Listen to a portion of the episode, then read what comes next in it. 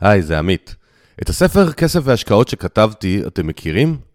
הספר מחולק לארבעת היסודות שהם המפתחות בעולם הצמיחה האישית והפיננסית. תודעת שפע ו mindset לצמיחה, הגדלת הכנסות, ניהול הכסף ותכנון פיננסי והשקעות.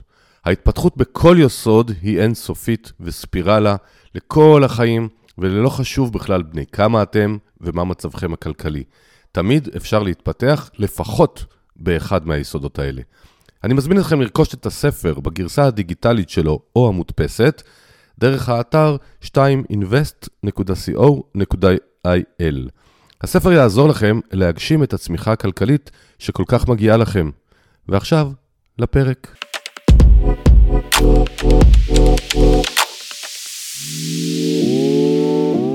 שלום לכולם, זה עמית אה, בפרק נוסף בפודקאסט כסף והשקעות, והיום אני שמח מאוד לארח את שי בדיחי. שי הוא ביום, כמו שנקרא, מהנדס, גם תוכנה, גם תקשורת, ובערב אה, משקיע ויועץ כלכלי, בעל בלוג שנקרא חיסכון, והסיבה שאני הזמנתי אותו להיות איתנו היום, אה, אני מאוד אה, שמח לראות חבר'ה צעירים יחסית, שמתחילים ועוזרים ועולם הכסף מעניין אותם. אני לצערי רואה המון אנשים, ולא משנה באיזה גיל, שעדיין מפחדים מכסף, ורציתי ששי ככה ייתן גם מהידע שלו וגם מוטיבציה לכל החוששים. אה, שי באמת אה, פועל בכמה חזיתות שונות, אה, פרטי ועוזר לאנשים בכל מיני מקומות. אז שי, שלום ותודה רבה שהסכמת להיות איתנו. אהלן, ערב טוב, מה נשמע? עוד מעט תהיה בסוף הפודקאסט, יהיה עוד יותר טוב, כי אנחנו נדע איך לעשות עוד כסף. אז בוא תספר לי איך, איך בעצם נולד החיבור הזה בין מהנדס מצד אחד ומשקיע ויועץ כלכלי מצד שני. מאיפה... אה, ותגיד גם בן כמה אתה, אני יודע, הקהל לא יודע בן כמה אתה. אה, אוקיי, אז אה, קודם כל נעים מאוד, אני שי, בן 31, נשוי. אז בעצם לפני קצת יותר מעשור טסתי לחו"ל, כמו שרבים מהצעירים עושים לאחר צבא, וטסתי לתקופה ארוכה, משהו כמו חצי שנה, למזרח, וכשחזרתי מהטיול שמתי לב שכל הכסף שהיה לי בבורסה, בשוק ההון, בעצם החזיר לי את כל הטיול, בעצם כל הטיול ש... שנסעתי אליו, שעשיתי בו המון המון דברים, בין היתר קניתי לפטופ, טלפון שהיום לא שווה הרבה אבל פעם היה שווה המון כסף, והמון המון חוויות שזה מה שיותר חשוב מהחומרי, בעצם הכל חזר לבד. בעצם רגע, ה... רגע, רגע, רגע, שי, אבל זה, אתה מתחיל מהאמצע, בוא תסביר לי איך בחור שהיית בערך בן 21-22 כבר היה במצב שנסע לחו"ל ושהוא חזר היה לו כסף בשוק ההון, מה זה אומר? באיזה שנה התחלת להשקיע בשוק ההון? באיזה גיל? אוקיי, אז... באיזה שנה? אוקיי, אז הכסף הראשוני זה דווקא לא אני השקעתי, זה בעצם uh, בזמנו uh, משהו שמאוד עניין אותי, אבל uh, האמת שאבא שלי התעסק עם זה. אני לא, אני לא הבנתי אז uh, בכלל מה זה שוק ההון, מה זה בורסה, למה צריך את זה. איזה יופי, הלך לחינוך. אבל, אבל כשחזרתי וראיתי שבעצם כל הטיול היה בחינם, זה עשה לי משהו. והבנתי שיש פה המון פוטנציאל, וכדאי לבחון את זה בעצם. ההורים או האבא הוא עצמאי או שכיר? אבא שכיר. הבנתי, אז זה עוד יותר יפה, כי אני לא נתקל בהרבה משפחות שההורים שכירים וכבר עוזרים לילדים מגיל צעיר להבין, וזה חלק מהסיבה לפודקאסט הזה, באמת לחבר את כולם בכל גיל לעולם ההשקעות. אז זה מעולה, אז חזרת מהטיול, ראית שבעצם יש לך הון להמשיך איתו, אז מה עשית? אז מעבר ללימודים האקדמיים של מהנדס, איך התחלת את הצעדים הראשונים ב- להבין בכסף? מצוין, אז, אז בעצם אה, אולי נגיד לפ, לפני הטיול, אה, כשהייתי עוד בצבא, אה, עבדתי באיזושהי חברה שנקראת MLM, multi level marketing, שזה בעצם אומר שיווק רשתי בעברית, ששם בעצם אנחנו משווקים איזשהו מוצר בלי להשקיע כסף בפרסום. זאת אומרת המפרסמים עצמם, האנשים שמפיצים לחברים, מקבלים את, ה, תשלום. זה היה מוצר בריאות? לא, זה היה מוצר שהיום הוא מצחיק, זה VoIP, voice over IP, בעצם היום יש לנו וואטסאפ, יש לנו סקייפ, כן. יש לנו הכל, אבל כן. באותה תקופה זה היה ממש בחיתולים, אני זוכר עוד שהייתי משלם 350 שקל לטלפון הסלולרי. בטח, בטח. הייתי בצבא, אבל... בכלל היה לי, לא היה לי סכומים כאלה. אז למעשה, אבל זה, זה פחות חשוב, מה שחשוב זה אה, ההדרכות בחברה אה, הכריחו אותנו פשוט לקרוא כל מיני ספרים. אה, ביניהם הספר המפורסם הראשון שקראתי, אבא עשירה אבא אני, שבעצם גרם לי להבין מה ההבדל בעצם בין חוב לנכס. זה משהו מאוד מאוד בסיסי, אבל המון אנשים לא מבינים אותו. ועם הזמן הבנתי שזה מאוד מעניין אותי. אמ, אז התחלתי, התחלתי ללמוד ולהסתקרן, אבל אה, מה לעשות שגם אה, התחלתי גם ללמוד אה, תואר אקדמאי שהוא היה מאוד demanding ודרש ממני הרבה שעות עבודה. אז לאחר התואר בעצם כשסיימתי ובעצם נהיה לי זמן פנוי, לא היה לי עבודות להגיש, מבחנים וכולי, הבנתי שאת הזמן הפנוי שלי אני הולך אה, להשקיע בעצמי. זה, זה ההשקעה שהחלטתי שאני עושה. זה, זה יופי לשמוע, אבל אז אני רוצה להבין, אתה החלטת אסטרטגית, שאתה הולך ללמוד הנדסה, אבל בעצם אתה קודם כל רוצה לבנות לעצמך עתיד כלכלי, או שזה היה במקביל לחפש אה, עבודה כשכיר? אני, אני החלטתי שאני הולך ללמוד הנדסה כי זה משהו שאם נחזור 30 אה, שנה אחורה, ששואלים אותך מה אתה רוצה להיות שתהיה גדול, אז אצלי בראש היה מהנדס, יש כאלה שיש להם בראש רופא, אצלי בראש היה מהנדס. אז זה בעצם אה, סוג של אה, חלום ילדות. אבל כשקראתי את כל הספרים והשינוי שעברתי בתאילנד וכל הדברים שחוויתי, הבנתי שיש פה, פה עולם מאוד מעניין שאני מתחבר אליו והוא מסקרן אותי. והחלטתי שאני רוצה לצלול פנימה. איזה יופי. אני, אני גם, אני התחלתי בגיל 16 בשוק ההון, ככה שאני מאוד, מאוד מזדהה עם דברים שאתה אומר, ואני רוצה שנשפיע על כמה שיותר אנשים.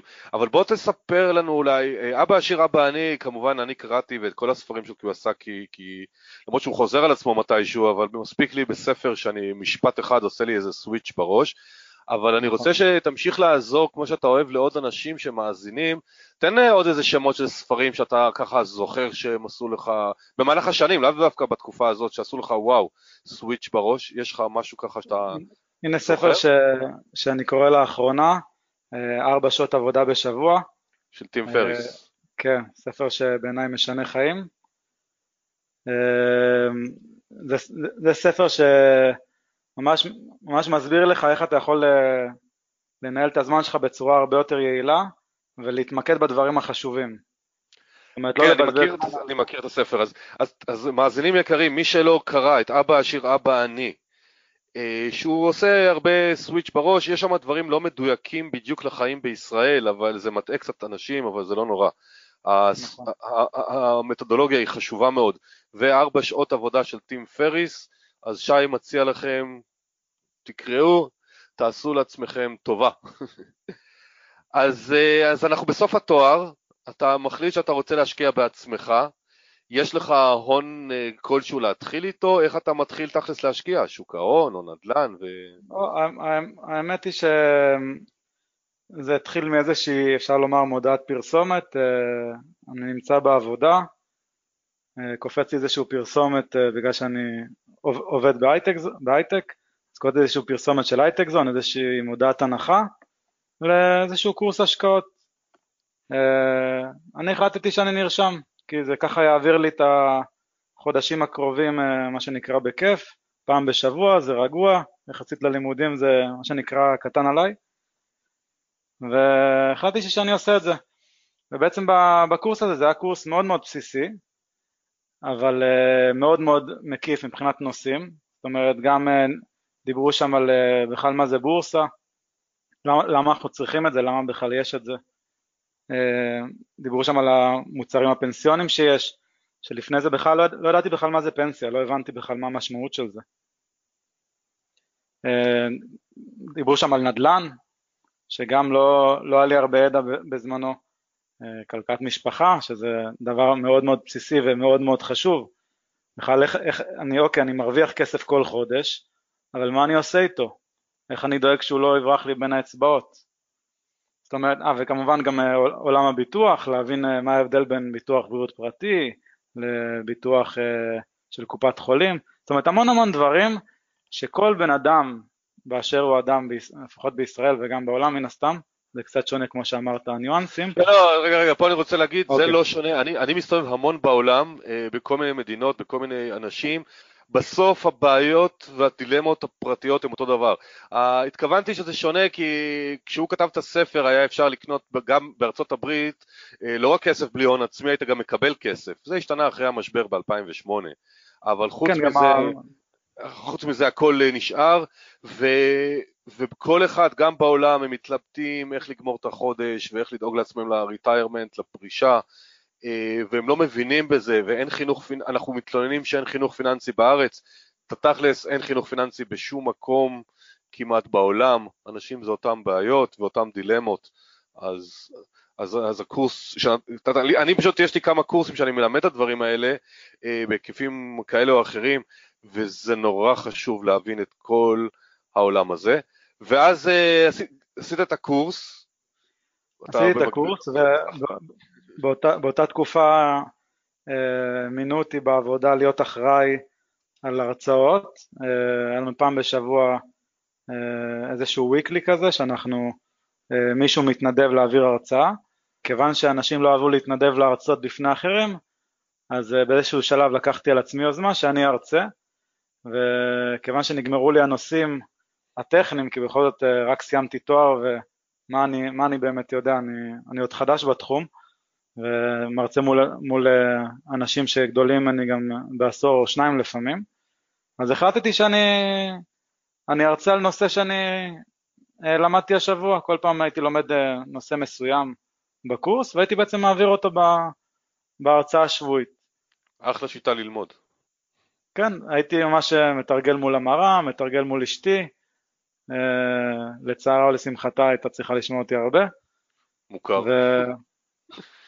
ובעצם אה, ראיתי שזה, ראיתי פתאום את הברק בעיניים, זה, זה מה שעשה לי את זה, ראיתי שאנשים מקשיבים לי, שאנשים נהנים ממה שאני אומר להם, שזה לא, לא עוד סתם הרצאה שבאים בשביל לשבת בהרצאה, אלא ממש, ממש מחכים לזה, אפילו מכינים שאלות, הייתי אומר מראש מה הנושא שאני אדבר עליו, לפעמים היו שואלים אותי שאלות מראש, לפעמים מתקינים אותי בזמן אמת, ולפעמים גם לא הייתי יודע את כל התשובות, זה בסדר, זה חלק מה, מהעניין. בטח, בטח. ודווקא הייתי שמח ששואלים שאלות שאני לא יודע, כי אז הייתי הולך לחקור אותן.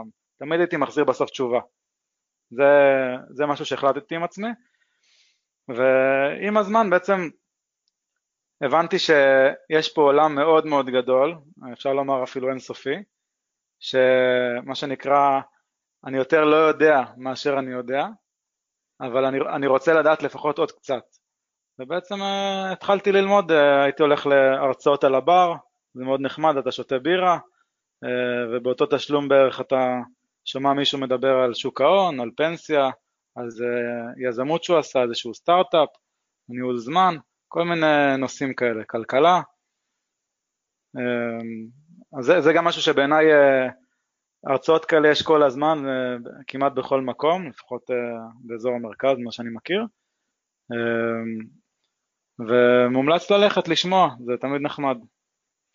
אז, אז אני 40 שנה כבר מתעסק בעולם ההשקעות, ואני יכול להגיד לך שהלמידה לא נגמרת, כי המוצרים משתנים, תפיסת העולם שלנו משתנה, הרצונות והצרכים בעולם כולו משתנים והכלים, וזה אחלה, אני גם ממשיך להעשיר את עצמי.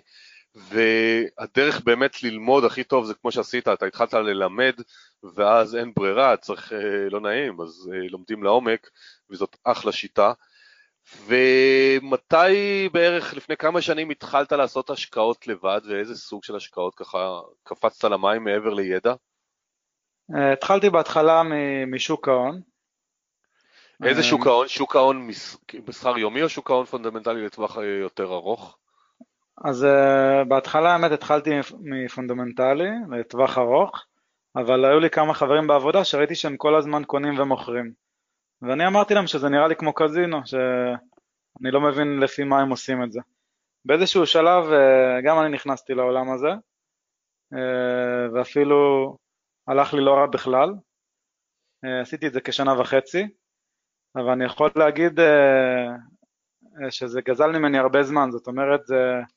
זה עבודה. הייתי צריך, הייתי צריך כל יום להסתכל, על, הייתי סוקר אה, איזשהו בנץ' של מניות, איזשהו משהו כמו 20 מניות שהייתי עוקב אחריהן, וממש הייתי יודע את המחירים בעל פה ברמה יומית, ולפי כל מיני שיטות שאפילו אפשר לומר שהמצאתי איזושהי שיטה, אני קורא לה non-greedy algorithm, זה אומר בעצם כשאני מורווח אני יוצא. זאת אומרת, יש לי, יש לי סכום מסוים שאני מורווח מעל העמלות, כי מן הסתם גם משלמים עמלות, מעל העמלות ואני מוריד את, את, את, את המס, זה מאוד uh, קל לחשב, זה 25% uh, מס, ואני רואה כמה נשאר לי בעצם. אם אני מורווח מספיק, משהו שממצה אותי, אז אני יוצא, אני יודע שהכסף אצלי עכשיו ביד. מספיק זה מבחינתך אחוזים או סכום? אה, לא, זה היה, זה היה סכום. הבנתי. כי עמלות בעצם הן עמלות קבועות, לפחות ב... בסכומים כן, שאני, לא. מה שאני אני שואל, למה אני שואל את זה? כי שוק ההון, אה, באמת אה, יש שתי גישות, גישת הניתוח הטכני, מסחר יומי, שזה כבר יותר עבודה להיות ליד זה, ויש את הגישה של בוא נשקיע, נ, נעשה תיק לטווח זמן, נשקלל וכולי. אה, רציתי לדעת איזה, איזה גישה אתה מאמין בה ואיזה שיטה אתה הלכת בה, אז אתה אומר אתה גם וגם. לא, אז אני אומר שהתחלתי את דרכי אה, בטווח ארוך, ככה התחלתי. אה, לאחר מכן עברתי למסחר יומי, עשיתי את זה כשנה וחצי, וכיוון שראיתי שזה גוזל ממני המון המון זמן, ובעצם במקום לעזור לי לאיכות חיים, זה היה פוגע לי באיכות חיים, אז uh, הבנתי שזה לא מתאים לי, uh, וזה לא משרת בעצם את המטרות שלי, כי בעצם בהשקעה הדבר הכי חשוב כשמתחילים זה להגדיר מטרות. למה בכלל אני משקיע? צריך להיות סיבה רלוונטית. אוקיי? צריך להיות לי איזושהי מטרה, איזשהו יעד שאני רוצה להשיג, אוקיי? אני לא משקיע לשם שמיים. אז, אה, אז בגלל זה הבנתי שלא מתאים לי טווח קצר, והיום אני גם פחות מאמין בזה באופן אישי, אה, מבחינת אם אתה שואל אותי במה אני מאמין, היום אני מאוד מאוד מאמין בטווח ארוך, אני חושב שבטווח ארוך אפשר להשיג אה, תשואה גבוהה יותר מטווח קצר, זו דעתי אישית, ו... וזה גם פחות התעסקות מבחינתי, שזה גם אה, איזשהו מדד שלי באופן אישי חשוב. לא רוצה כל היום להתעסק בזה. אז דעתי האישית היא במקרה כמו שלך. אה, אני עוד לא פגשתי הרבה אנשים שהתעשרו באמת ממסחר יומי, עזוב את אלה שמספרים אה, בבאנרים קופצים, אני מדבר על אנשים שדיברתי איתם. ראיתי מספיק אנשים שהתעשרו ממסחר טווח ארוך, טווח בינוני לא משנה, אבל לא ברמה של שעות וימים. אה, כולל כן. אני, שאני הרבה מאוד שנים שם, אני בהחלט הרבה יותר מאמין בזה. אבל שאלה ש... עוד פעם, אני שואל הרבה שאלות, כי חשוב לי שהמאזינים ואלה שעוד לא שם, ישמעו אדם שעשה את זה ועדיין בגיל 31. אז השאלה שאני רוצה לשאול אותך, התחלת להשקיע טווח קצר, טווח ארוך, הזכרת שהאם זה קזינו או שוק ההון או לא, לא פחדת להפסיד כסף? אני יכול להגיד לך שכשהייתי במסחר יומי, היה לי המון פחדים. וזה גם משהו, אחת ההחלטות שהחלטתי לצאת מזה, כי זה מאוד מאוד משפיע עליך, אתה כל היום רק חושב על זה, האם זה עלה, האם זה ירד. אני יכול להגיד לך שאפילו פעם אחת נכנסתי לאיזושהי מניה, ותוך משהו כמו עשר שניות הפסדתי 20 אחוז, שזה קשה, קשה לקלוט את זה. אוקיי, סתם לסבר את האוזן, לא נכנסתי בסכום הזה, אבל נגיד נכנסתי ב-100 אלף, אז תחשבו על זה ש-20 אלף שקל נעלמו לי ממש ב-15 שניות. זה משהו שכמעט אף בן אדם אה, נורמטיבי לא יכול אה, לעמוד בזה, זה לחצים ש... זה ברמה שזה לא בריא. אז אה, ברגע שקצת מנתקים את הרגש וחושבים לטווח ארוך, אוקיי, נכנסתי, הרי כשנכנס להשקעה לטווח ארוך, לא אכפת לי ממש בדיוק מה המחיר של המניה כרגע, או אם נכנס למדד, או לא חשוב כרגע, עוד מעט אולי נדבר על זה, אבל אכפת לי כרגע שאני נכנסתי מסיבה מסוימת, מאיזושהי אסטרטגיה, אני החלטתי להיכנס מכל מיני מחקרים שעשיתי, שגמרו לי להיכנס. אז אם אני אכנס בדולר יותר, דולר פחות, זה לא מה שישנה בטווח הארוך. גם כשאני אמכור, אם אני אמכור בדולר יותר, דולר פחות, שוב, בטווח הארוך, אני מדבר על, על שנים ולא על uh, יומיים, זה פחות פחות רלוונטי. אז זו הגישה שאני בחרתי בה. אז אני מבין לפי איך שאתה מתאר שאתה בעיקר משקיע לא בשוק המניות הישראלי, אלא שוק, אה, אתה סוחר יותר בשוק אה, כנראה ארה"ב, כן, כן דולרים, או שגם וגם, או שאתה בעיקר בשוק האמריקאי. אני בעיקר בשוק האמריקאי כבר. גם זאת, כמו שאני כבר מכיר אותך, זו החלטה אסטרטגית, למה בחרת שוק אמריקאי ולא בשוק הקרוב כאילו המוכר הישראלי? אה, בחרתי בשוק האמריקאי אה, כאלף הוא שוק יותר גדול, אה, זאת אומרת יש שם יותר, יותר מחליפים ידיים לעומת השוק המקומי, זאת אומרת אני לא רוצה להגיע למצב שאני נתקע עם איזשהו נייר ערך שפתאום אין, אין מישהו ש... אה, לקנות אותו ממני, זאת אומרת, אם נסתכל על זה, זה נקרא נזילות, הכסף שלי נזיל ואני יכול אה, למשוך אותו, אז לא, לא אומר שבארץ אה, הכסף לא נזיל חלילה, אבל בארצות הברית, בגלל שזה שוק מאוד מאוד גדול, הוא, הנזילות יותר גדולה באופן כללי, כמובן שיש לסייג, תלוי אם אתה הולך על מניה ספציפית שהיא פחות נזילה, כל הדברים האלה אפשר, אפשר לבדוק. בעצם שם ראיתי שיש לי יותר פוטנציאל, אני, זה חברות שאני, זה קצת מצחיק שחברות בארץ אני אמור להכיר יותר, אבל דווקא החברות אה, בחו"ל, כיוון שאני עובד בהייטק ומכיר אה, הרבה חברות מחו"ל, אז אני, אני יותר מכיר, מכיר את החברות, אה, יודע, יודע יותר מה המוצרים שהם עושים, ויותר מתחבר לה, להשקעה הזאת באופן אישי.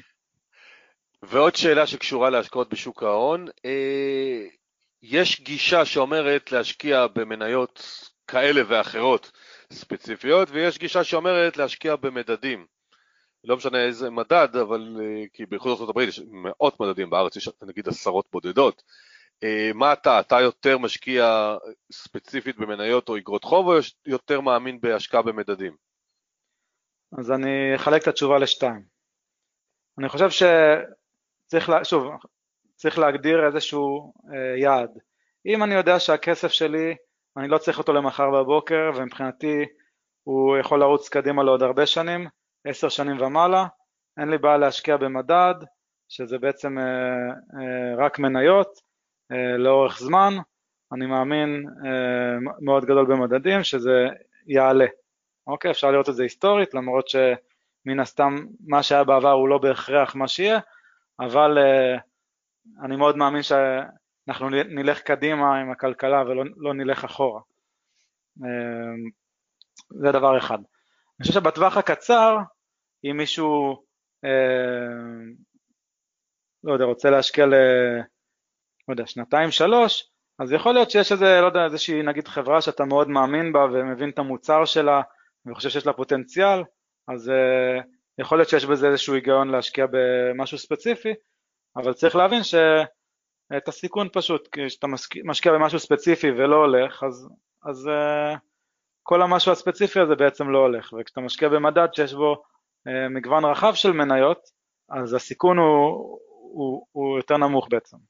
זה, אני, זה... אני, אני, אני מסכים איתך, אני למשל נותן דוגמה אה, קלאסית בשביל להבין, ההבדל בין מניה למדד, זה נגיד אתם משקיעים במדד אה, חברת קודחת נפט באיזשהו מקום חדש, ואז לצורך העניין היא קדחה, קדחה, קדחה, או שיש נפט או שאין, צל"ש או טר"ש, או שאתם איבדתם את הכל או שהיא הכפילה את עצמה, לעומת מדד אה, אה, חקיר, אה, חפירות נפט בעולם כולו לצורך העניין, שבממוצע הוא בטוח ייתן משהו. נכון מאוד. הפואנטה היא שבמניה ספציפית זה כבר דורש עבודה, זה דורש הבנה, זה דורש איזושהי בדיקות. מהניסיון שלי, הרבה מאוד משקיעים הם פשוט רוצים שהכסף יעבוד בשבילם, הם לא, רוב האנשים לא רוצים באמת להבין לעומק, לא רוצים באמת אה, לדעת איך זה עובד, ואז מדדים עשויים להתאים להם יותר. אה, זה, לכן רציתי לדעת איך אתה בוחר את האסטרטגיה שלך, כי, כי אתה גם וגם, אתה,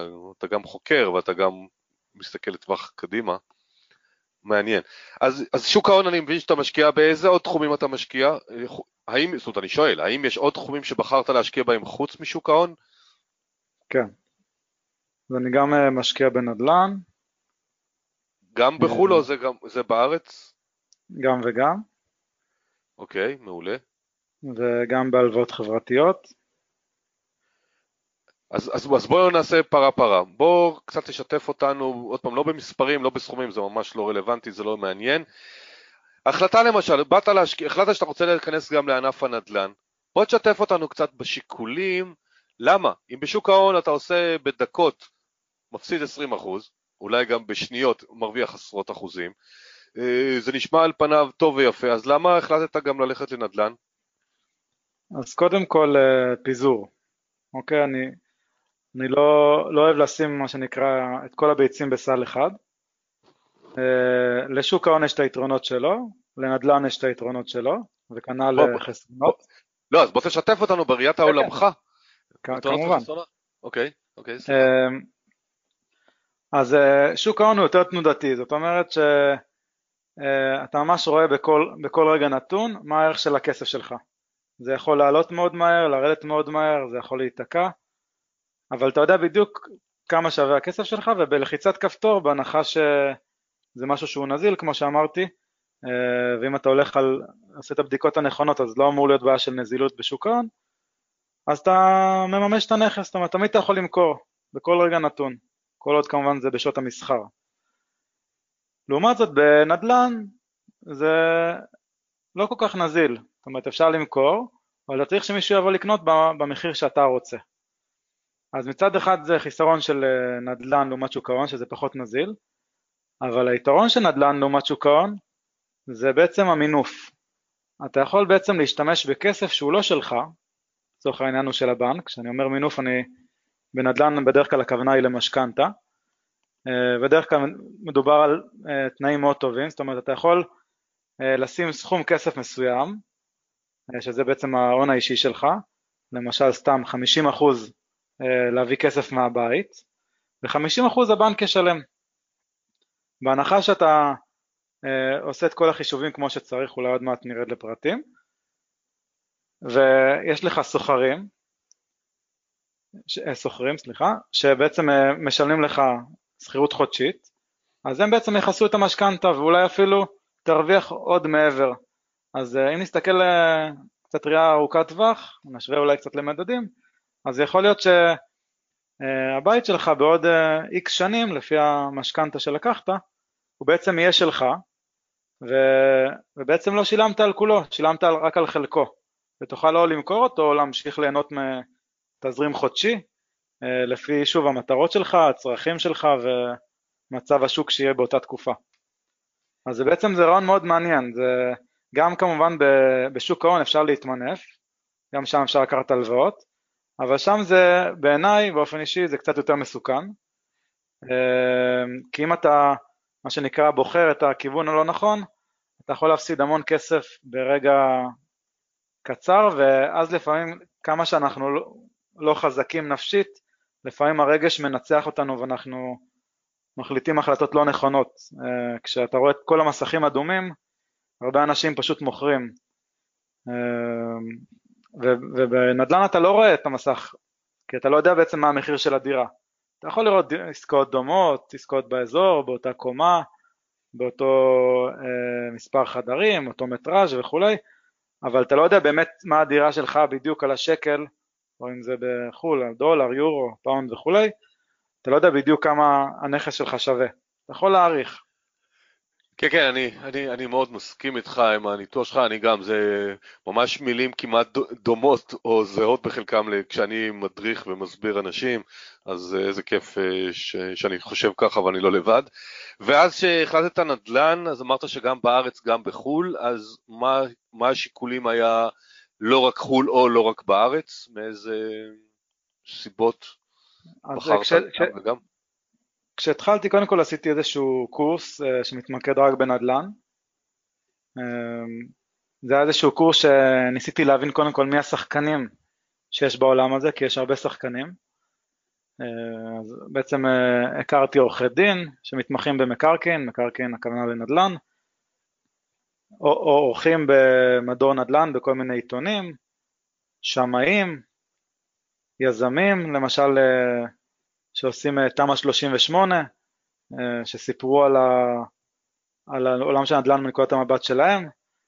דיברנו על אה, דירה להשקעה לעומת דירה למגורים, ואפילו עשיתי איזשהו ניסוי קטן נכנסתי ליד שתיים וניסיתי לראות איך אני מתמודד עם לבחור דירה. זאת אומרת, התקשרתי למספר אנשים ובעצם ניסיתי לבחור את הדירה שהכי מתאימה לי לפי כל מיני מטרות שהצבתי לעצמי.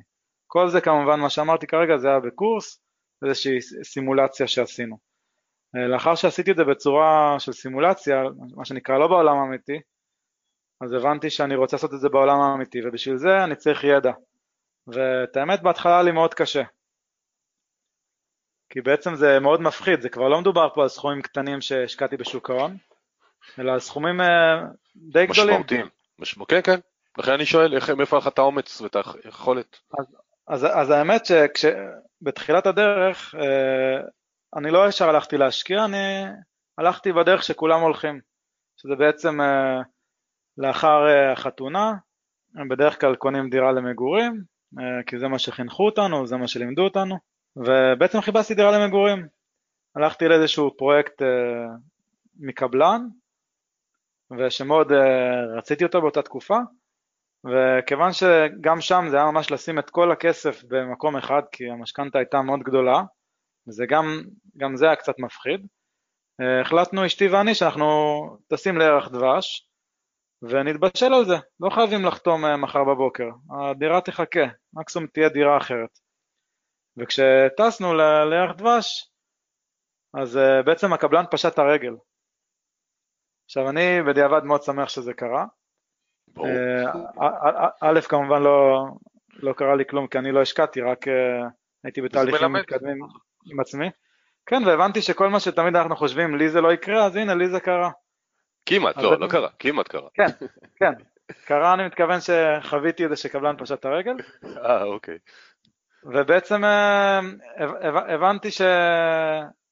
אולי זה מה שנקרא יד מכוונת מלמעלה ואני צריך אה, לחשוב שוב ואיכשהו התגלגלתי את זה עם כל מיני, הלכתי לכל מיני הרצאות, דיברתי עם כל מיני יועצים והבנתי שבעצם עם אותו סכום אני יכול לעשות יותר זאת אומרת, אה, במקום שהוא יהיה מושקע בקירות בדירה אחת ואומנם אני לא אגור בשכירות, אז בעצם הוא יהיה מושקע ב... בכמה מקומות ואני אמשיך לגור בשכירות ובעצם אה, בסופו של יום, אם נסתכל לטווח אה, ארוך, שוב, אה, אני לא נביא ואני לא יודע מה יקרה, אבל בהנחה שהתוכנית שלי תצליח, אז זה כנראה שבעוד מספר שנים המצב שלי יהיה אה, טוב יותר. בוודאי, אין לך כמה נכסים שהם בבעלותך, ואז תוכל לבחור איפה אתה רוצה לגור, באחד מהם או ב... למכור אחד ולעשות משהו אחר. מעולה, בדיוק. איזה יופי. ובחו"ל, בארץ עוד יחסית, אנשים קל להם קל, קל במרכאות אה, להשקיע, מבינים את השפה, מבינים איפה זה, גם אני צפוני, אז גם אם אני אשקיע באילת או בבאר שבע, מקסימום אני אסע כמה שעות, אבל בחו"ל. חו"ל השליטה יותר מסובכת, יותר מורכבת, וצריך אה, יותר אומץ. אתה קודם כל אתה בן אדם אמיץ, זה כבר יפה, ואתה מעיז, אתה לא תיאורטיקן. אז אם אתה מוכן לשתף באיזה ארץ בחרת להשקיע ואיך עשית את זה בתכלס, ככה לתת לאנשים מה שאתה רוצה לשתף, את, ה, את הקצות חוט הראשונים, איך, איך בוחרים, איך מתחילים. אז אני אישית בחרתי להשקיע בארצות הברית, מהסיבה שבעצם, אה, אולי לפני שאני אגיד את הסיבה, אני, אני אציין שמעולם לא הייתי בארצות הברית, אה, אז כדי שנבין כמה זה אה, אבסורדי, יכול להיות שארצות הברית מבחינתי לא קיימת, אוקיי? אמנם שמעתי על זה טלוויזיה, אני רואה את זה באטלס, אני שמעתי על טראמפ, על בוש, אני רואה סרטים אה, של הוליווד, אבל אין לי בעצם שום ביטחון כי לא הייתי שם. אבל uh, מן הסתם אני צוחק, אני יודע שארה"ב קיימת. לא, לא, אני אה, מבין. אני, אני, כשאני קניתי נכסים בברלין, למשל, אז אני הכרתי את ברלין, אבל אחרי שהיה לי נכסים 4-5 שנים שם, אמרתי לאשתי איזה יום, יאללה בואי ניסע, אולי הגיע הזמן שנראה איך זה נראה. מבחוץ כאילו, כי גרים שם, אז אני, אז, אז אני מבין את האלגוריה של מה שאתה מתכוון, כן. לא, אז החלטתי שאני משקיע הברית כי זה בעצם, אה, אפשר לומר, הכלכלה הכי חזקה בעולם, וגם אה, אה, צריך להבין שיש פה עניין של מטבע, זאת אומרת, מעבר להשקעה אם מצליחה או לא, יש פה חשיפה למטבע, למטח. זאת אומרת...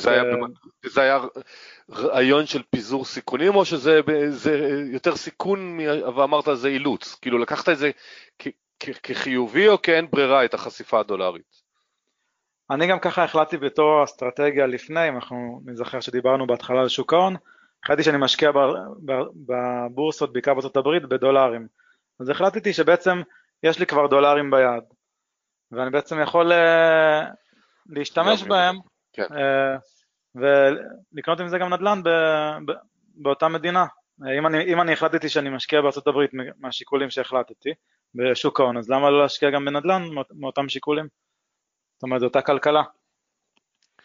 עכשיו, בנוסף, אמ, אחרי שהבנתי באופן כללי ש, ששם אני רוצה להשקיע, זה בעצם מן הסתם זה, זה לא היה אה, תוך כדי עבודה, אלא כל זה, זה היה תכנון על שהיה הכל על דף, עוד לפני שהלכתי, התחלתי להשקיע במשהו, הכל, הכל על דף, זאת אומרת, הנייר סופג הכל, על הנייר אפשר לטעות, אפשר לעשות טעויות, אפשר uh, לפחד ולהתחרט, הכל בסדר. אז משחקים עם המספרים, משחקים באקסל, רואים בכלל uh, אם יש טעון המתאים, אולי אין טעון, אולי, אולי ניקח מינוף, אולי זה לא מתאים לנו. אז אחרי שמשחקים עם כל המספרים ראיתי שזה מתיישב לי טוב, שזה מסתדר, זה כמובן לא החלטה שהחלטתי ביום אחד, היו המון לבטים, המון פחדים, כמו שאמרת, אומץ זה מילה Uh, הרבה אנשים uh, עד היום אומרים לי איזה, איזה אמיץ, יש המון אנשים שעושים את זה, אני סתם לא הראשון ולא האחרון, אבל כן, זה, זה, לא, זה, זה לא פשוט לכולם לעשות, לעשות את זה, למרות שזה לא מאוד מסובך. אה, תראה, אני יש לי גם בארצות הברית וגם באירופה, אבל אני יותר מבוגר, אני התחלתי בגיל הרבה יותר מבוגר, אה, אז לא, כאילו בנדל"ן, לא בשוק ההון, כי שוק ההון הוא הרבה יותר, כמו שאמרת, סכומים יותר קטנים, השליטה על פניו יותר קלה במרכאות אה, ליתרון ולחיסרון. אבל, אבל חשוב לי שתיתן, אם אתה מוכן, עוד דבר אחד שקשור להשקעה בנדל"ן בחו"ל. בסוף החלטת אותם, שמות לא מעניין ולא סכומים, אבל שאתה קונה נכס ספציפי, אתה הולך עם חברה, אתה הולך עם מישהו שעוזר לך okay. אוקיי. לרכוש, כי, כי יש היום עולה, ב, ב, אני רואה לקוחות שמגיעים אליי, אני עושה על זה הדרכות לפעמים, ואני, או לייעוצים, אנשים מבולבלים, כי אתה יודע, כל ה... עולה להם מלא אפשרויות, עולים מלא היום, כל אדם שלישי בערך, הוא עושה פרויקטים וכולי. נכון. איך אתה ברמה האישית בחרת באיזה, מה הדרך הנכונה לך שהיא לא נכונה אבסולוטית, אבל נכונה לך, לקנות נכס בחו"ל. מעולה, שאלת שאלה מצוינת. אז בעצם, קודם כל, לפני שבכלל אה, משקיעים במדינה זרה, צריך להבין את כל החוקים ששם, כי זה לא בדיוק כמו בארץ. בארץ אני קורא עיתונות, יש לי עורך דין ישראלי, הכל בסדר. אמ, בחו"ל יש חוקים קצת שונים, תן למשל דוגמה. אה, למשל, אה, ארנונה בארץ זה בעצם, מי שמשלם זה הסוחר. בארצות הברית זה לא ככה. זאת אומרת, בארצות הברית אם אין לך סוחר, התשואה שלך היא לא אפס, היא שלילית, כי אתה צריך בעצם לשלם את, ה, את הארנונה, את, את, את המס של העירייה, וזה משהו שצריך לקחת בחשבון. אז כמובן שיש עוד המון דברים uh, לדעת, אבל צריך, כדאי קודם כל להבין אה, עניין מיסוי, אוקיי, איפה משלמים מס, uh, להתייעץ כמובן עם יועץ מס, רואה חשבון, ישראלי, אמריקאי וכולי, כדי להבין בעצם כמה בסוף נשאר לי בנטו, כמה נכנס לי לכיס אחרי שעברנו את כל העניין הזה. אה, כדאי להבין שבארצות הברית, או בכלל בהשקעה באירופה, או כל השקעה בעולם, אני כנראה לא אסע כל שני וחמישי אה, כשהלך התנור, הלך הגז, אה, יש בעיה בצנרת. בעצם אני צריך להשתמש באיזושהי עזרה של חברת ניהול, אוקיי? ואני אולי לא מכיר את החברת ניהול הזאת, אז אני אצטרך כנראה לסמוך על מישהו, בעצם לסמוך על צד ג', אז אולי כדאי שאני אעשה איזה שהן בדיקות על החברת ניהול הזאת. אולי אני אקח כמה חברות ניהול ואני אנסה אותן ואני אחליף אם לא טוב לי, אה, זה משהו שכדאי לקחת בחשבון. מן הסתם החברת ניהול הזאת גם גובה כסף, אוקיי, אז צריך שאנחנו, לפני שאנחנו נכנסים לעסקה, בעצם להבין אה, כמה, כמה היא לוקחת והאם זה מתאים לעלויות שלנו, אם בכלל שווה לנו להיכנס לעסקה, יכול להיות שהיא לוקחת יותר מדי, וזה בכלל העסקה לא כדאית לנו. אוקיי, אז אה, יש שם כל מיני אה, דרכים אה, לקנות בארצות הברית, זאת אומרת, אתה יכול לקנות בתור בן אדם פרטי, אתה יכול לפתוח חברה, למשל LLC, List Liable Company, זה בעצם קצת מזכיר חברה בעם בארץ, שיש לזה כל מיני יתרונות, חלקם מיסויים, חלקם שבעצם לא ניתן להגיע לנכסים שלך או דברים שיש לך בארץ, למשל מישהו רוצה לתבוע אותך חלילה, לא יודע, משהו קרה, לא יודע, אה, דרך בדשא שלך ושבר את הרגל, אז הוא תובע את החברה, הוא לא בעצם תובע אותך באופן אישי, וזה באיזשהו מקום משהו שמגן עליך.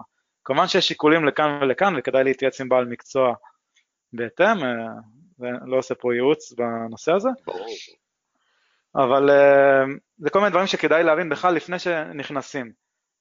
מעבר לחוקים של המדינה, אז ארה"ב זה נשמע כמו איזושהי מדינה קטנה, אבל זה המון המון מדינות, וגם בתוך המדינות יש המון שכונות, ובסוף השכונות יש רחובות. אז אני הבנתי שזה עולם מאוד גדול, ולחקור אותו, אני מאוד אוהב לחקור, ייקח לי המון זמן. אז החלטתי בעצם להיעזר בשירותים של מישהו שכבר עשה את זה, איזושהי חברה, אוקיי?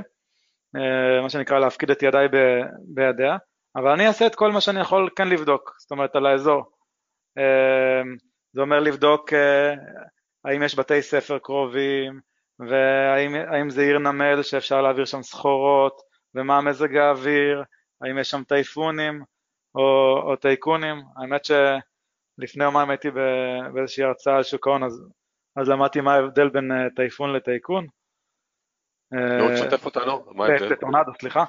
אה, טורנדו, זהו, חשבתי שזה, לא, טורנדו. סליחה, התבלבלתי. אז בעצם אחד בחוף המערבי. פגשתי ביפן פעם, טורנדו לא הייתי, בטייפון הייתי. אחד בחוף המערבי, אחד בחוף המזרחי, אבל בתכלס זה, זה אותו הדבר, זה סתם אנקדוטה. זה רע.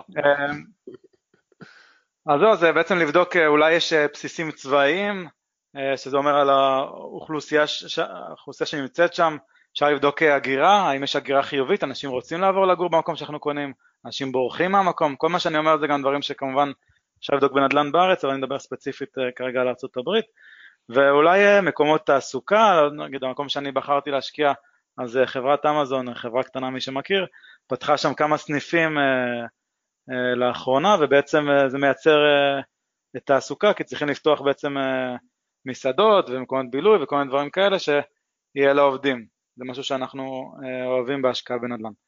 אז בכל אופן, כל אלה דברים שאפשר לבדוק, והחלטתי שאם אני כבר הולך להשקיע בחו"ל, כי באמת, כמו שאמרת, יש איזשהו פחד, אז החלטתי להשקיע באיזשהו מודל שאני לא קונה דירה יחידה, אה, כמו שדיברנו קודם אה, בשוק ההון על מדד לעומת מניה, אז אני לא קונה מניה, אני רוצה לקנות מדד, אבל בעצם איך אני קונה מדד בנדל"ן, זה לא, זה, זה נדל"ן פיזי, אני קונה דירות פיזיות, אז בעצם הלכתי לאיזשהו מודל שאני נכנס שותף עם עוד איקס אנשים, ואנחנו קונים ביחד uh, מספר דירות, ואז uh, בעצם אנחנו עשינו לנו מעין מדד שלנו.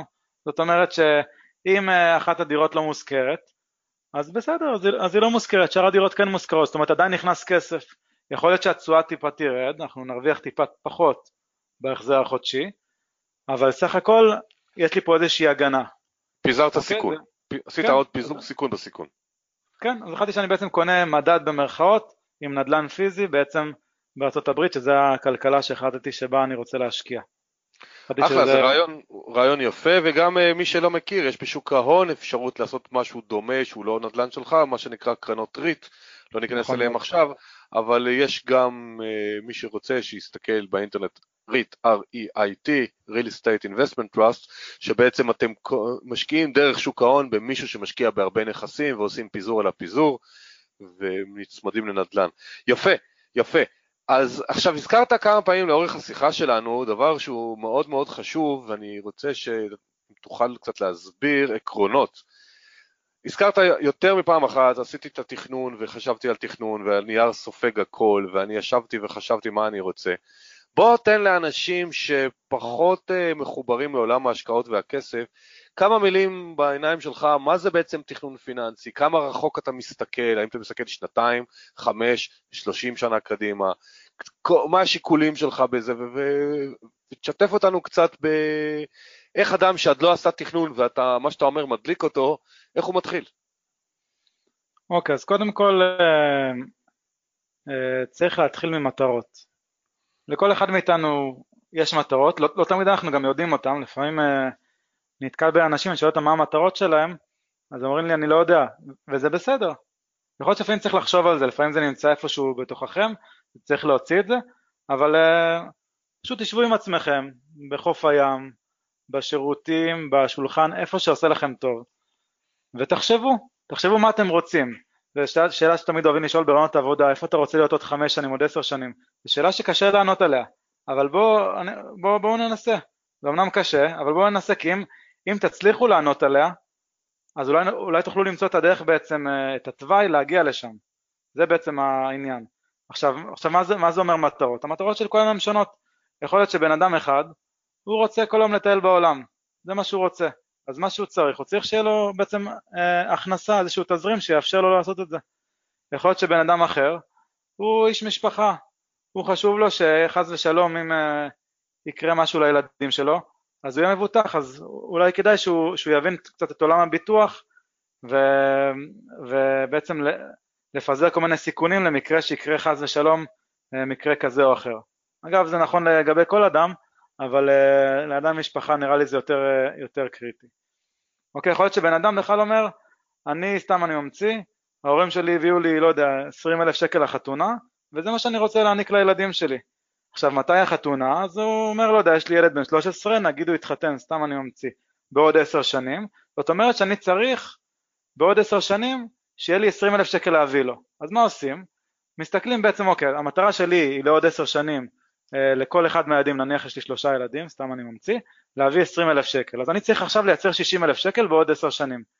אז אני מסתכל מה ההון שלי כיום, איזה הון יש לי, ובעצם אני יכול בעצם לגזור מזה את תשואת המטרה. אני יכול לגזור בעצם מה התשואה שהכסף שלי צריך לעשות כדי שבעוד איקס שנים יהיה לי את הסכום של 60 אלף שקל, אוקיי? אז אה, זה משהו שמאוד קל לעשות בחישוב במחשבון, לא, תשואת מטרה היא מאוד, לעשות את החישוב תשואה היא מאוד קל, אבל אם יוצא 14% לשנה, נגיד, סתם אני אומר מספר. מצוין, מצוין, אז פה הקדמת לא אותי שלב קדימה. אז אנחנו רואים מה התשואה, ואנחנו רואים קודם כל אם זה אפשרי. אוקיי, יכול, יכול, להיות, יכול להיות כמו שאמרת 14% אה, בשנה, אה, ממי שקצת מכיר את המספרים זה משהו שקשה להשיג, אוקיי? אפילו, אני לא רוצה להגיד אה, עד כדי בלתי אפשרי, אבל זה, זה, זה מאוד מאוד מסובך. אפשרי עם 100% סיכון. כן, אז כדי להיות, להיות בעצם קצת יותר ריאלי, אז אפשר להגיד אוקיי, או שאני במקום להעניק לכל אחד מהילדים שלי 20 אלף שקל, אני אעניק להם, סתם אני אמציא, 15 אלף שקלים, אוקיי, ואז עושים שוב את החישוב ורואים אם זה מסתדר, או שאומרים בעצם, אז לא לעוד 10 שנים, אז בואו נעשה לעוד 15 שנים נניח. אוקיי, בעצם משחקים קצת עם השנים, משחקים קצת עם המספרים, או שמנסים לחשוב יצירתי. אה, אוקיי, אז, אז כרגע ההון שלי לא מספיק לי, אז בואו נראה איך אני מייצר עוד הון, אוקיי? בנוסף להון, להון שקיים לי, שזה גם איזושהי דרך. זאת אומרת, מה שאנחנו צריכים לעשות, אנחנו צריכים להחליט קודם כל מה אנחנו רוצים. זה הכי חשוב, משם מתחיל הכל, לא מעניין כמה תשואה, לא מעניין השקעה, סיכון, צריך להחליט מטרות, אוקיי, מה אנחנו רוצים להשיג. ברגע שהגענו למטרות שלנו ואנחנו יודעים, יודעים אותן, אז בואו נפרוט אותן למטרות קצרות טווח, מטרות בינוניות ומטרות ארוכות טווח. אוקיי, ממש נוכל לחלק את זה. וברגע שאנחנו נוכל לחלק את זה, אז נוכל לגזור את תשואת המטרה. מתשואת המטרה, אפשר לראות האם זה ריאלי או לא ריאלי המטרות שלנו. יכול להיות שבן אדם שבקושי סוגר את החודש, והוא רוצה בעוד עשר שנים להיות אה, וורן באפט, אז כנראה שזו מטרה שהוא לא יכול להגיע לה. פחות אוקיי? יצליח לו. כן, יכול להיות שאם הוא ימלא כל יום אה, בלוטו, אני חושב שהוא כנראה יהיה יותר עני, אבל יכול להיות שיהיה לו איזה פוקס יקרה. אני רוצה רגע לתת אה, דוגמה על מה שדיברת. אני עושה הרבה תכנונים פיננסיים למשפחות, והרבה מגיעים אליי בגילאי ה-40-50, כבר יש ילדים, חלקם כבר לקראת סוף צבא או עזבו, והם אומרים, אנחנו עושים היערכות לגיל פרישה. עכשיו אני תמיד עם לקוחות מדבר על גיל פרישה ולא על פנסיה, כי אני אומר לאנשים שכלכלית אני רוצה שיוכלו להפסיק לעבוד הכי מוקדם שאפשר ואז לבחור מה לעשות, ולא לחכות כן. לגיל ה... ה... לפי החוק כאילו הפנסיה. ואז אני שואל את האנשים שאלה מאוד מאוד פשוטה, טוב בגיל הפרישה שלכם או פנסיה, כל אחד איך שיקרא לזה, כמה אתם רוצים שיהיה לכם הכנסה כל חודש? 92% מהאנשים לא יודעים, כי הם לא יודעים לצפות כמה הם בעצם מוציאים בחודש, מה הם רוצים מעצמם. וזה דוגמה, כמו ששי אמר, לתכנון. אין ברירה, אם לדעת אם, אם יש לי מספיק או אין לי מספיק, אני חייב אה, להציב מספר. יש כל מיני טכניקות אה, שיכולות לעזור להגיע למספרים בקירוב נכונים, כמה מש... זוג אה, צריך, לוקחים את רמת החיים הנוכחית ומזה עושים אקספרטולציה, אבל זה התכנון ששי אומר, כאילו חייבים נקודות אה, יסוד מהם לצאת אה, הלאה. עוד נושא שאנשים מאוד מתקשים בלתכנן ולהבין, כאלה שאומרים לי, אני רוצה לעזור לכל ילד אה, לימודים אקדמיים. ואז אני שואל שלוש שאלות. אחת זה שכר הלימוד, שזה נגיד סכום יחסית לא נורא. האם אתם רוצים גם לתת אה, עזרה בשכר דירה? וחוץ משכר דירה ושכר לימוד, האם אתם רוצים לעזור גם במחיה, כי לא יהיה לו זמן לעבוד?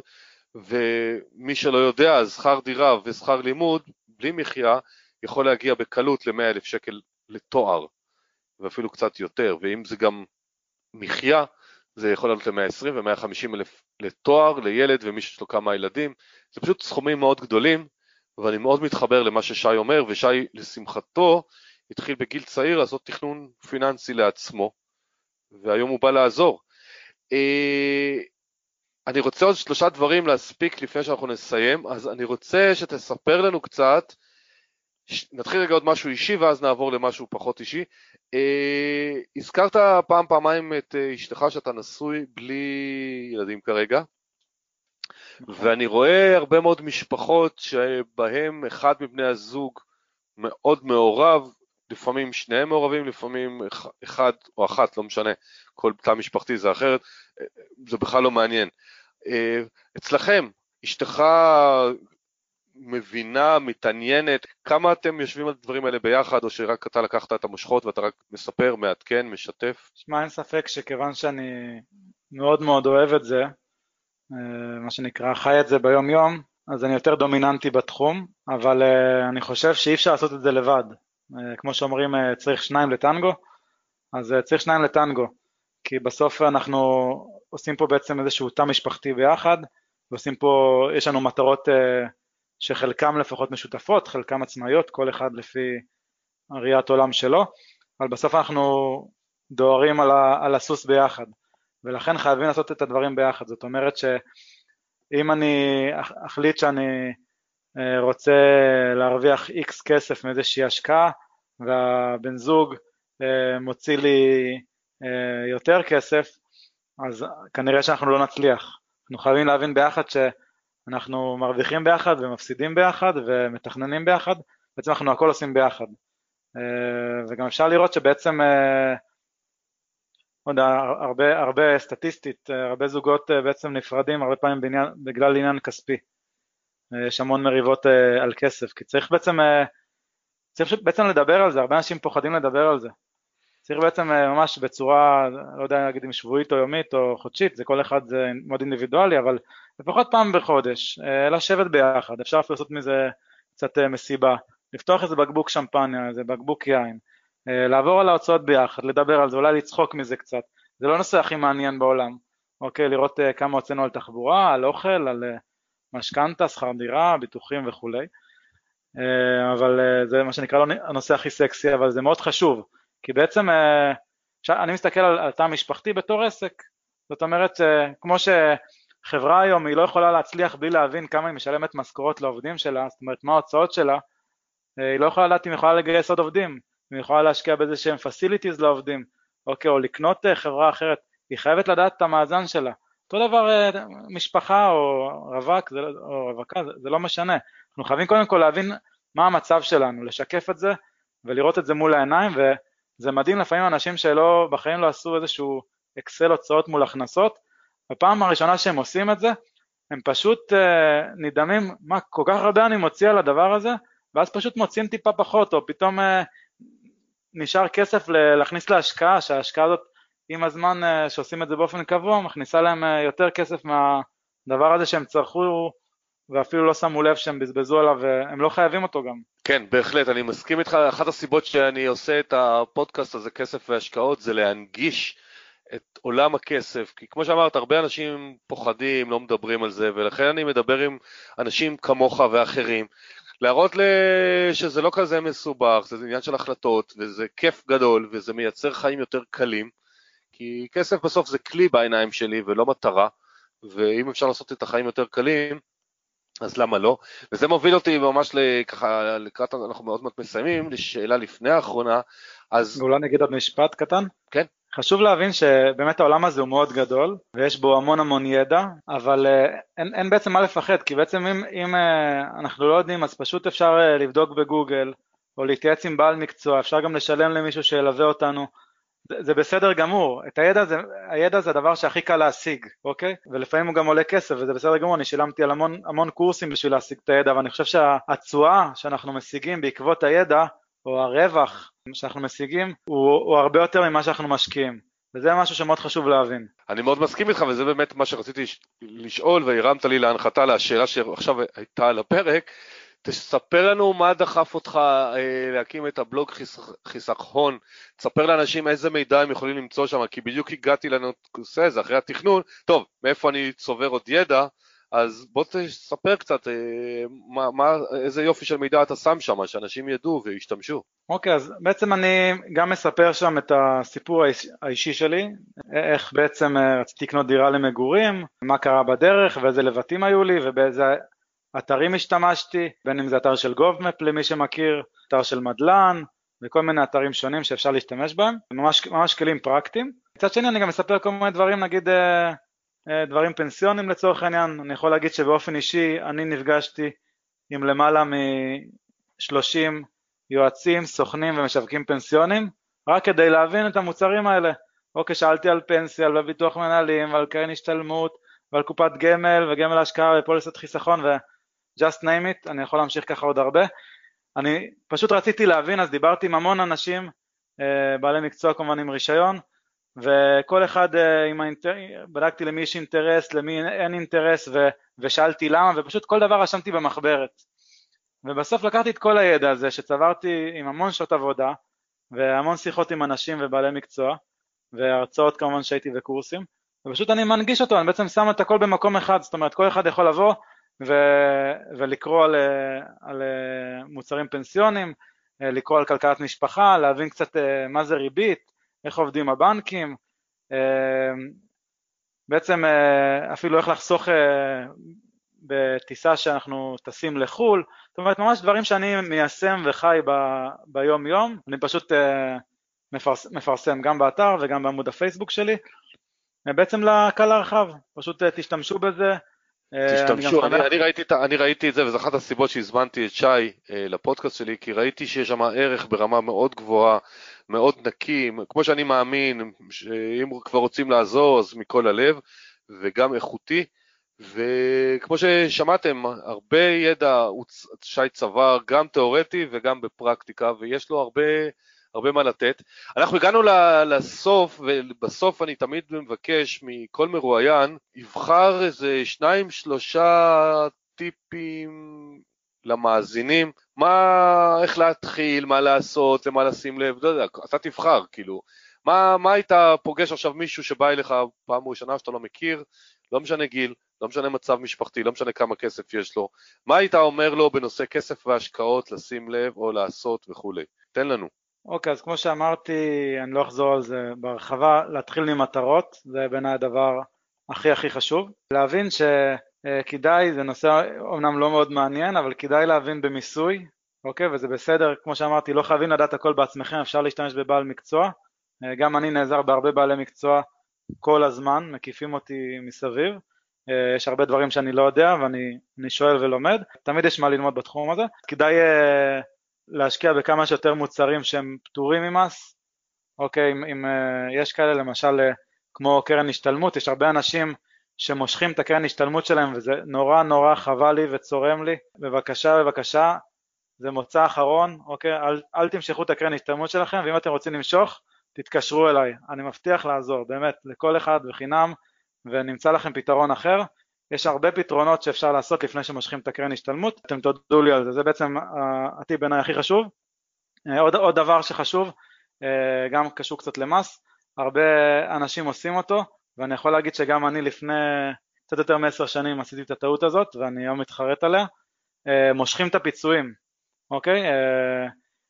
כשבעצם כשאנחנו מפקידים למוצרים פנסיונים יש לנו שלושה מרכיבים, לא, לא ניכנס לזה לעומק כרגע, אבל אחד המרכיבים זה בעצם פיצויים, אה, למי ששכיר למשל, שהמעסיק מפקיד לנו, ובעצם אה, אה, כל פעם שעוברים עבודה יש אפשרות למשוך את הפיצויים, וזה פשוט חבל, אוקיי?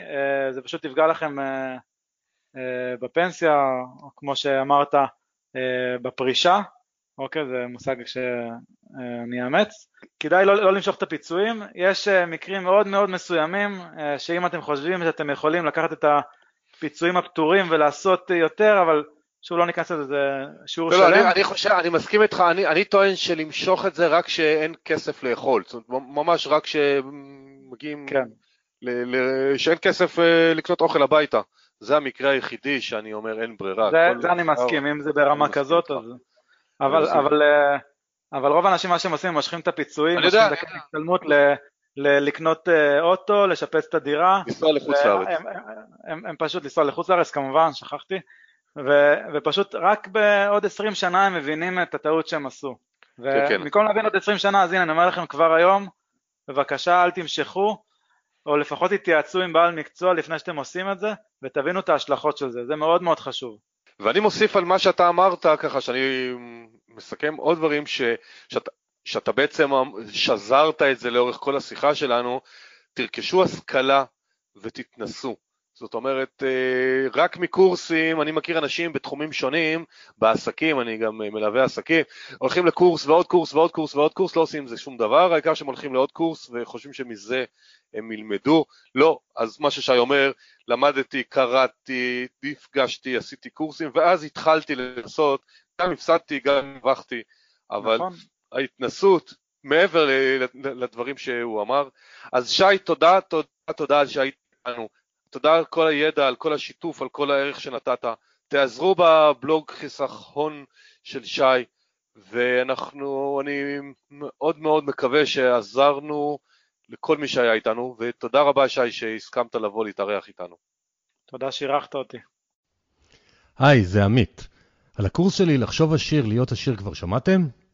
הקורס מיועד לצעירים שרוצים להגיע לרווחה כלכלית. אני רוצה שתהיו חכמים עם כסף. ברוב הבתים לא מדברים על כסף, ובבית הספר ברור שלא. בקורס יש שישה שיעורים פרקטיים על כל מה שצריך לדעת בעולם הכסף, כולל mindset שמסביר למה עושר זו לא מילה גסה. בניית תקציב בפלוס לתמיד. השקעות מסוגים שונים, גם בסכומים קטנים כל חודש, היערכות לפנסיה, ודברים חשובים נוספים כמו הבנת תלוש השכר, פתיחת תיק עוסק ועוד ועוד ועוד. זהו הקורס ההוליסטי היחידי בעולם הכסף, שנותן כלים פרקטיים לחיי רווחה כלכלית, במילים פשוטות וללא נוסחאות. בואו להתחבר לכסף בדרך הישירה והאמינה שלי. מזמין אתכם להכיר ולהירשם באתר www.2invest.co.il/עוד. קוד קופון פודקאסט ייתן לכם הנחה של 200 שקל.